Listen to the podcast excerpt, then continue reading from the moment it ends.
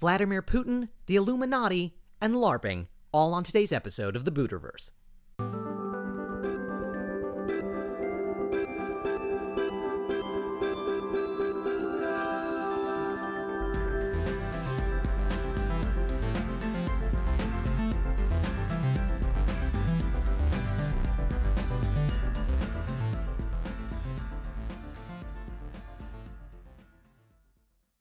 Hey everybody, welcome to episode 38 of the Buterverse.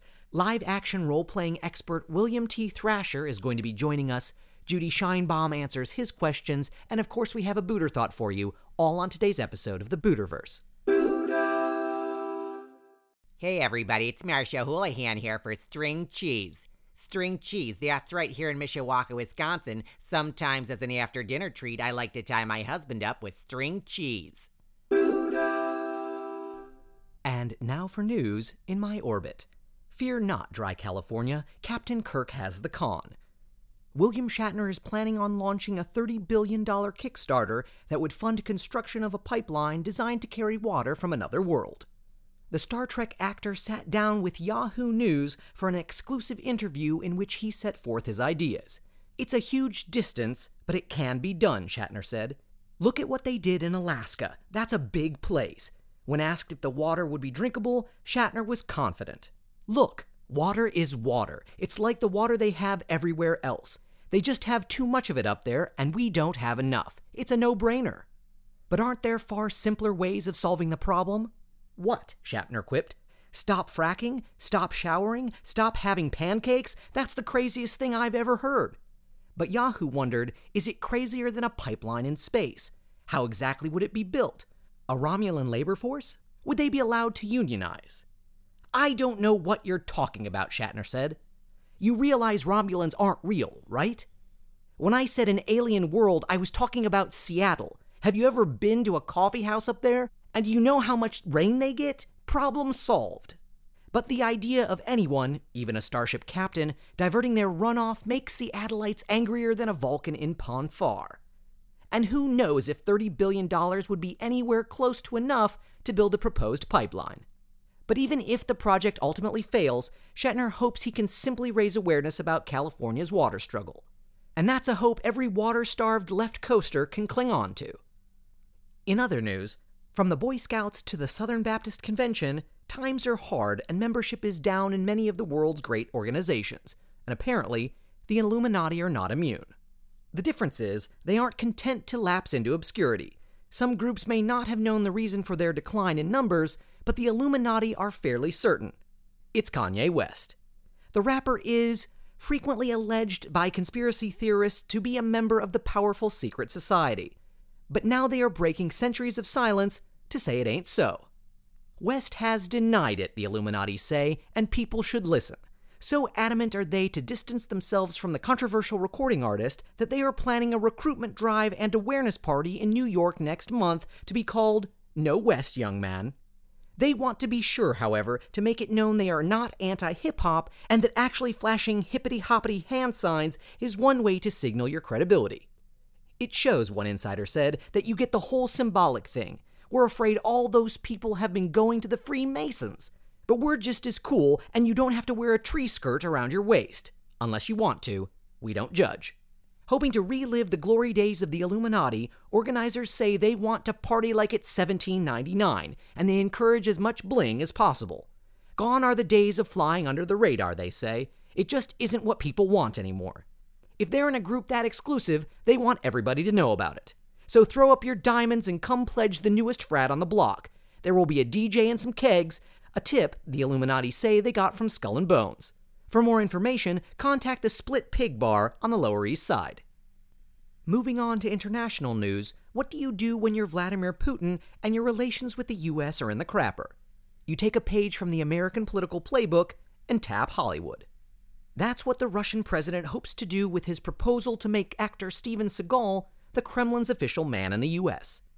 Putin, a martial arts buff himself, has long been a fan of the action hero and has drafted a proposal that Seagal be made official consul of California and Arizona.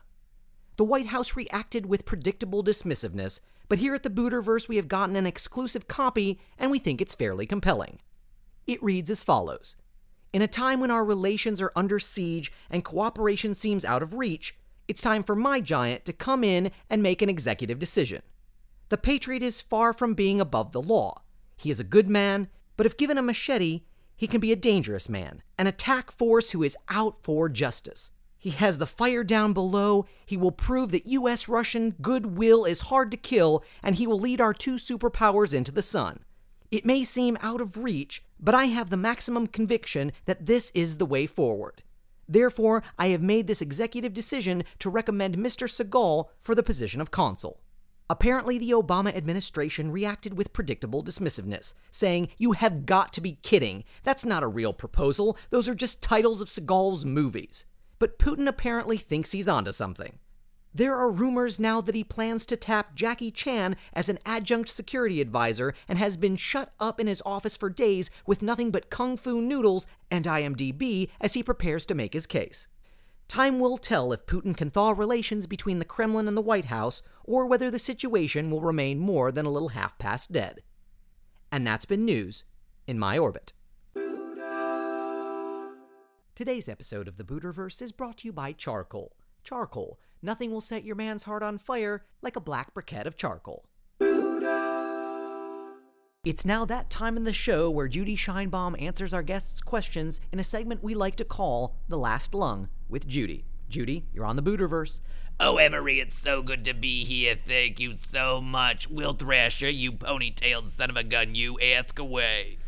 All right, so I've got a pet question for you. We've, we've got three cats. Well, we recently got them one of those fountain water bowls where you know you plug it yes, into the it's running water. Oh yes, r- running water. Uh, so the there's this little like porcelain ceramic dome thing on top that the water uh, trickles down from. Uh, the problem is our middle cat Loki. Uh, he interferes with that. Uh, As a Loki would do. uh, Absolutely, and whether whether it's whether there's lots of water in it, whether there's little water in it, he will for some reason get up on the counter where we keep it, and we'll just nudge it until he's flipped that thing over. Uh, and that thing really channels the water. So with that with that gone, the water it just turns into a full water spout. It's very loud. It's very messy, and nothing we do will stop him from doing it. So you would like some advice as to how to keep little Loki out of your water fountain? Well, seriously, first of all, your first problem was getting the Frank Lloyd Wright falling water of cat uh, watering devices. Seriously, I don't know how much you put out for that, but it would make uh, one of the New York call girls blush, I'll tell you this. Now, but keeping little Loki out of there, what you need to do is keep a little catnip in another room. Get the cat high, and that way he won't bug the water so the other two cats can, you know, enjoy the, the lovely water and the sound and all the things. But seriously, I- you, you, I know you love your cats. It's wonderful that you would do that. But, you know, if you ask me, just get them a bowl of water and hope for the best. Well, we we did have a bowl of water uh, originally, but then we had another cat who would drop food into if there was if there was Well, that's still just water. he'd just Did you not teach her manners? You know, I mean, they have cat mannering courses Well- where you put them at tables and they learn to use all the forks and the knives. Including the salad fork? Of course, because you know, seriously, some cats, even though they're carnivores, sometimes they like a little roughage. Oh, that's cool. I had no idea there were cat-sized salad forks. Sweetie, listen, for a pussy, there are anything. I, I, you're you're showing me what you mean right now. Actually, Oh, was it? Was that? Was I being too obvious? maybe, but I, I'm still flattered. Oh, well, you should be. So what's next? What do you have? All right. Well, shift shifting away from shifting away from cat problems. Uh, I'm having car problems now. So I've got a Pontiac Sunfire that I've had for ten years, uh, and it's fallen apart. But it hasn't fallen apart enough that I want to sell it. Uh, especially since you know I'd still have to come up with the rest of the money for a new car.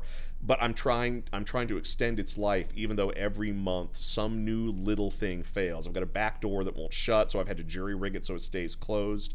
Uh, the thing that turns off the lights automatically in uh, in the car whatever that is i don't know if it's a microchip or, or just like a widget that stopped working so i have to make manually make sure anything in the car that lights up is turned off so the battery doesn't get drained how do i extend the life of this car for at least another year Oh, that's a great question, sweetie. And I'm no auto mechanic, but I will tell you this. Lesson number one make sure your back door is always closed. You do not want that open to anybody or anything. You know what I mean?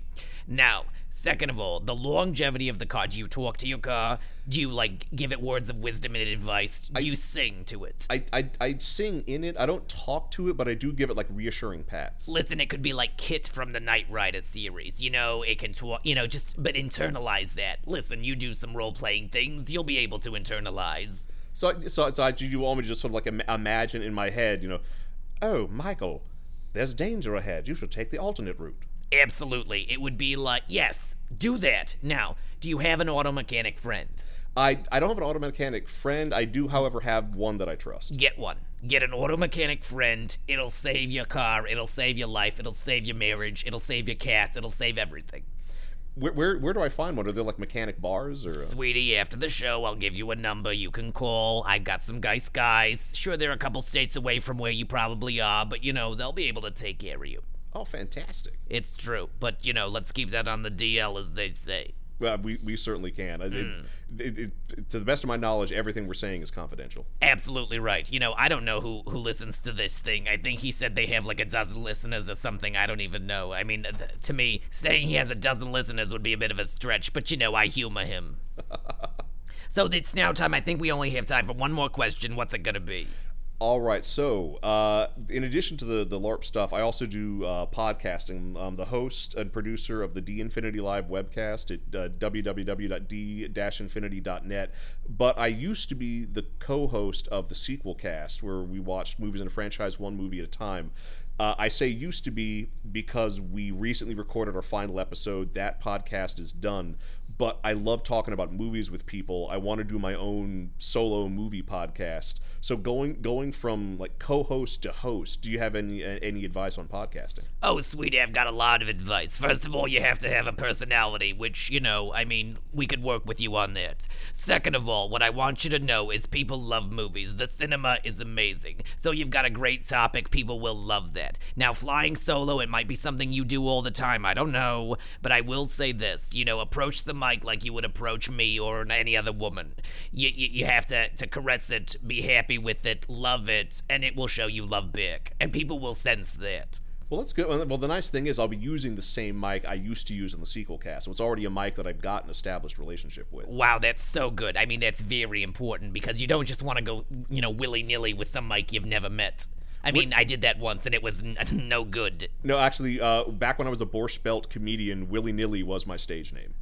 Listen, sweetie, I, I, I know a few willy nillies, and let me tell you what, they never call back. well, that's been it for the last lung with Judy. I love you all. Mwah. And we'll be right back, right after this. Glenn McDougall here for Fuzzy Dice. That's right, Fuzzy Dice. They're like the things I've got hanging under my kilt. Hey everybody, welcome back to the Buterverse. I am sitting here with Will Thrasher, self-proclaimed geek. Will, how you doing, man? I'm doing very well today. That is so good. Now, being a self-proclaimed geek, what does that entail? Well, I guess I'm a self-proclaimed uh, professional geek. Uh, I've been scrambling as much as I can to turn every hobby I have into something approaching a career. I love that. How's that going for you? Well, uh, it, it fills up a lot of my day. It doesn't fill up my bank account yet, but it's still tremendous fun. Mm, but they say do what you love, and then you'll love what you do. Yep. I can I can second that. I can agree with that. Words of wisdom from somebody. I think Confucius has a version of that. Yes, I always remember Confucius being very keen on the fact that if you go to bed with an itchy butt, you're going to wake up with a stinky finger. That's right. Confucius was a man for all seasons. Good, lots of lots of nice short and dirty proverbs. Short and dirty. That's what I think of when I think of Confucius. Just short and dirty. Speaking of short and dirty, you, sir, are a LARPer. Is that correct? Uh, yes, I, uh, I I don't get to play nearly as much as I would like to, but I organize and run uh, live action role playing games all over the country. now, what got you started in this? Well, ever ever since high school, uh, because I, I'd been into tabletop role playing games and war games for for a few years, and I had heard about live action role playing, and I felt like it was something that I should enjoy, but anytime I would actually participate in a LARP, uh, this this is both you know in my final year of high school and my first year of college. I just didn't have a good time, and I, I felt like I should be enjoying it. All the right elements were there, but it was just it was just felt very boring and tedious. Uh, but what kind of got me into it seriously and made me realize what I did like about it uh, was uh, I've always been a, huge fan of the Cthulhu mythos, uh, and I was uh, on an off-campus trip uh, to New York and went to the Complete Strategist, which is this awesome little game shop on Manhattan Island that has just it's a phenomenal number of games just going back like all the way to the 70s uh, and they had a copy of cthulhu live which was uh, at the time, uh, the official licensed live action version of Chaosium's Call of Cthulhu game. Uh, and I picked it up, and it, it kind of made me realize what had been missing in all of those LARPs where I didn't have a good time, and that was a structure. Uh, and so taking taking that rule book, uh, that Halloween, we'd always made a point of trying to do a, uh, a big Halloween LARP at the SCAD Gamers Guild. So that Halloween, we did a Cthulhu Live LARP, and it was the most fun uh, I had ever had at a LARP, the most fun a lot of the players had ever had. Uh, and it, it, it made me realize kind of for lack of a better term, how LARP should be done. And then what kind of got me on the path to being a professional in that area is that when I graduated, I had uh, gone to we we'd run several Cthulhu Live games since then. I went to Gen Con, uh, and the the creators and publishers of the game were going to be there running it, uh, and I paid to get into that game. Uh, and it was a, it was a really fun game. It was all about uh, uh, rednecks fighting over material from a crashed UFO, and there were men in black, and there were other agents there. It was really fun. And then after the game, I was just chatting to Robert McLaughlin, the guy who the guy who created the game, and his publisher Michael Varhola, and showing them photos from our games and uh, whatnot, and, and they really liked it. And two months later, I got a call from them saying that they were developing a third edition of the game, and since I clearly knew what I was doing, would I like to help out? and that was like the first actual thing in the gaming industry that I'd ever did. I feel like rednecks and UFOs should be married together more often. Don't you think? Very, very true. And you know, whether you know maybe the state allows that. Maybe they can do a civil ceremony, a hand fasting, but a, yes. a true marriage between rednecks and UFOs. It would be would, wonderful. Would be it, it's a logical next step. Yeah, no, I mean, I just would like maybe the rednecks would sort of be uh, sort of the hood ornament of the UFO, uh, basically saying to the universe, "Listen, this is like my 1975 caddy. Leave it alone." You know, as long as they don't put their UFO on blocks and park it in, well, maybe New Jersey, I think we'll be okay. Well, it's like that that uh, Far Side cartoon by Gary Larson, where there's uh, the deer carcass on tied on top of a pickup truck, and the pickup truck is tied on top of a flying saucer. Absolutely, and I think that needs to happen more often. Yeah. Not only in illustration and print, but in reality. Oh, indeed. I mean, uh, aliens, if you're listening, think about it. It will set you apart for sure in the galactic empire that I'm sure exists. Now, let me ask you a question. You're a co author and illustrator of 100 Oddities, and that series. What what are these oddities? Well, the way the way it started is uh, Clint Staples, uh, one of the other co-authors. Uh, uh, last year, the year before last, uh, there was uh, that big big news when uh, people renovating uh, an old old building in France discovered that there was a whole wing of the building that had been sealed off with all of the furniture and accoutrements inside. Yes, I and saw that. There was that that awesome that awesome picture of that like uh, like terrarium with like the two taxidermied frogs inside that were like sword fighting. And Clint Staples thought that was really cool, and uh, he posted on our uh, our website d-infinity.net. He'd posted a blog entry called "Oddities for a Creepy Old House," uh, and he just like it was uh, 20 different things. Half of them were actual things found in that house in France, and the other half were things that he just uh, made up. And I love horror games, so I uh, I posted some of my own. Uh, Michael Varhola posted some of his own, and in less than a week, just playing off of each other, we had over hundred items. And we thought, well, as long as we have hundred pieces of material here, let's put turn that into a table you can roll a d100 on and you get a weird anomalous item and it just kind of grew from there and we made up a list of interesting environments uh, tabletop role-playing games happened to take place in uh, and just started uh, regularly having these brainstorming sessions trying to come up with how many weird things you could find in that environment I love that rising to the challenge. You, sir, don't seem like you bat an eye at a challenge. No, I, I love it. I absolutely love it. What is the most challenging LARP that you've ever had to make? Well, the I suppose if, if I'm you know look, looking back uh, at, at, at anything uh, we've we've done, the whole the whole reason the challenges really got started is that uh, our, our uh, first year running LARPs independently at the Origins Game Fair uh, in Ohio, uh, we were at a, a bar afterwards with most of our players, and vodka was moving around very quickly. No. and I heard there were I was I was having a conversation, but there were two other conversations happening between our players at tables behind me. And somebody used the word monkey and somebody used the word puppet, and I just stood up and said, Ladies and gentlemen, I promise you, next year we will have a game with monkeys and puppets. And that's what started started the challenge. So, you know, we always ask people, you know, well, what can we do? Uh, what crazy thing do you want us to do? Uh, and I think the the outright craziest is that we were challenged to come up with a LARP based on uh, Chitty Chitty Bang Bang, uh, and that was so fun. Were you able to make a flying car? Uh, actually, there were multiple flying cars. Uh, we decided we, we kind of turned it into a mashup. We took Chitty Chitty Bang Bang and we combined it with the Cthulhu mythos and a couple of other things involving flying cars. Uh, and so, yes, there was you know the flying car from Chitty Chitty Bang Bang was a car, but so was the flying car from the Absent Minded Professor, but so was the flying car from Back to the Future. Oh, I see what you did there. Oh yeah, it was it was fantastic. So we had characters kind of most of the characters were Chitty Chitty Bang Bang characters, but then we pulled in other characters from some other like franchises and literary universes. Uh, and and all wove them into this one ridiculously madcap story. I love it. Will, if you were putting me into one of your LARPs, where would I be and why?